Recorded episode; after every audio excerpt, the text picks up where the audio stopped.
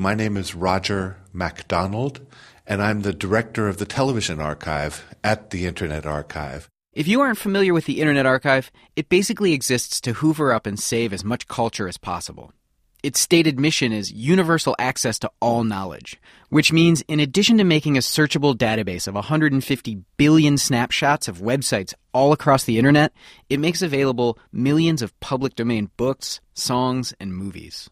Last summer, the archive got an email. I can read it to you if you'd like. That would be great. My name is Michael Metelits, and my mother, Marion Stokes, was an avid collector of many things, including TV news.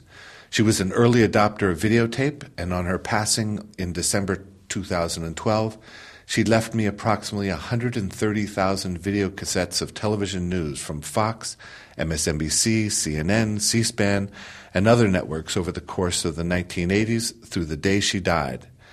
Um, I'm not sure if you take video cassettes, but we would like to find a home for them. It actually turned out that it was closer to about 140,000 video cassettes. Roger wrote back immediately. He wanted to know who would feel compelled to record 860,000 hours of cable news. Just to resolve my amazement and wonderment at an individual being so dedicated for so long.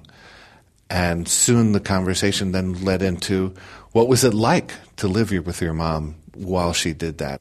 I was three, and I remember being in a sound truck with her. That's Marion Stokes' son, Michael Metelits, recounting one of his earliest memories of his mom driving around campaigning for Lyndon Johnson. Our job was to say, register to vote, vote Democratic. And of course, my little baby voice going out over the, the sound truck was quite interesting. And I think she was very comfortable using that as a, as a ploy.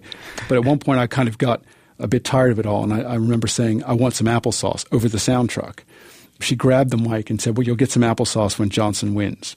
Marion Stokes was born in 1929, one month after Black Tuesday. Michael says that as an African American kid growing up in the Depression, her childhood was particularly difficult.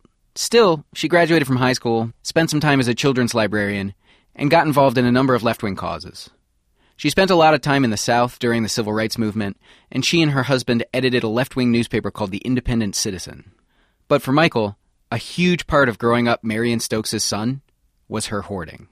She would get five or six newspapers a day, 100 to 150 magazines each week or a month.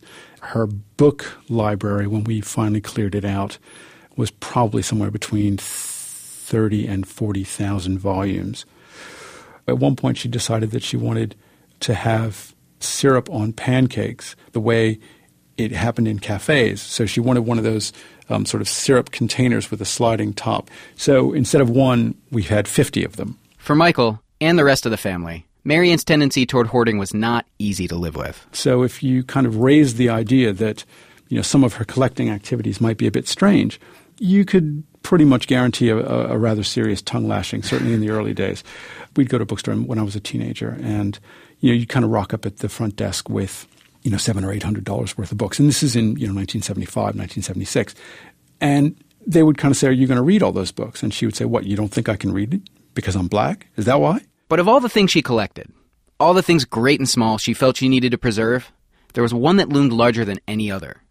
Starting in the late 70s, Marion Stokes began recording the then brand new 24 hour news channels around the clock, seven days a week. This developed once she had videotape, you know, in the 70s, and also once I think CNN started to broadcast in 1977. One of the real triggers was not just CNN but also Nightline during the Iranian hostage crisis. Some 60 Americans are now beginning their sixth day of captivity inside the U.S. Embassy in Tehran.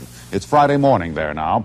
But throughout this night, I think that really convinced her that there was a lot of news that might be lost if somebody didn't collect it. And she just channeled her natural, if you will, kind of hoarding tendency to this task. Marion didn't have some high tech workflow to keep her system perpetually recording. So pretty soon, family life organized itself around the length of a VHS tape. There were sort of between five and eight video cassette recorders, each with an associated monitor going in different rooms in the house. When she and my stepfather were still fit, you know, they would run around the house changing tapes at, at various times. So it would get to a, a kind of six hour break, and there'd be four or five tapes that needed to be changed, and they'd kind of run around and change them. If we were sort of out eating brunch and one of those junctures came, you know, we'd kind of cut it short. My stepfather would stay and pay the bill, and we'd all kind of bolt off. And she kept doing this for 35 years. When they got older, you know, there were various people who would be caring for my mother, caring for my stepfather, and each of them got drawn into this process. When Marion died in December of 2012, Michael and his siblings were left with all this stuff. As her health declined, Marion actually tried to find a home for all of it, but she couldn't find anyone she trusted enough. You know, there were a couple of people who had uh, consulted with my mother before her death and sort of said, well, we can help you get your affairs in order and make sure that, you know, a lot of the, the clutter and all that stuff is, is sort of resolved before you die. My mother was kind of in, investigating that, but every one of them kind of blew the contract by looking at the, these piles of video cassettes and saying these have to go. There's no way they'll ever be useful. And that was kind of the, the kiss of death. That's what prompted Michael to email the Internet Archive. If anyone could see the value of this stuff, it'd be a place that hoards on an institutional level. And he was right. The archive had actually done a more modest version of Marion's project. As of September of last year, the archive made four years worth of cable news from 2009 to 2012, available online, searchable by keyword. Of course, Marion's work dwarfs that 35 years of tape, much of it on Betamax. Daunting is the word. Here's Roger McDonald again. This collection is huge. The tapes are somewhat old. One of the interesting challenges is getting players from that era, particularly the Betamax ones, that are in good enough shape or bring them up to good enough shape to give good playback. Marion Stokes created this archive knowing in her heart that it would be useful in some way, without knowing exactly how. To her family, that sounded crazy. To an archivist like Roger, it sounded familiar. It's exactly that that makes an archive great. We know it's important to preserve. We have good ideas about what might be done with it. But the reality is that our ideas will be exceeded by great ideas of others in unanticipated fashions. That's what's wonderful. There's a group at the University of California, Merced, at the Cognitive Sciences Laboratory, that's doing a variety of interesting work on the use of gestures to convey size. So they look for words that describe size, like big, small, teeny, teeny tiny. Search the closed captioning for that, and then look at the gestures that are associated with that. And for Michael, the archive served another purpose that he never really would have imagined. What I've done over the last years is to try to come to appreciate my mother in a way that I really wish I'd been able to do while she was alive. I mean, she was an amazing character. People would, you know, I'd, I'd, I'd meet people and they would say, Oh, your mother's wonderful. And I'd say, Yeah, you don't have to live with her. but she was. And she could be very petty and very kind of cruel and domineering in a way that, that a lot of people found very, very difficult to deal with, and that I found difficult to deal with as a teenager and as a young adult. But in context, you know, that, that kind of larger than life, I'm the most important person in the room aspect enabled her to have the strength of character to, to continue this archive when pretty much everyone around her was telling her that it really wasn't wasn't really valuable. I mean, you've got to respect that.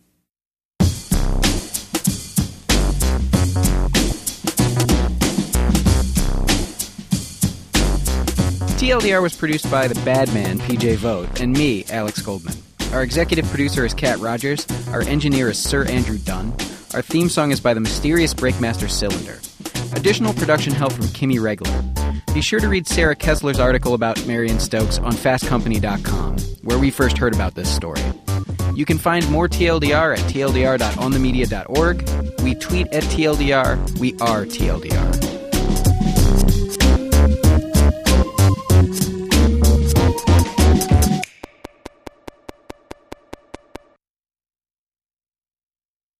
At Radiolab, we love nothing more than nerding out about science, neuroscience, chemistry. But but we do also like to get into other kinds of stories. Stories about policing or politics, country music, hockey, sex of bugs. Regardless of whether we're looking at science or not science, we bring a rigorous curiosity to get you the answers. and hopefully make you see the world anew. Radiolab, adventures on the edge of what we think we know. Wherever you get your podcasts.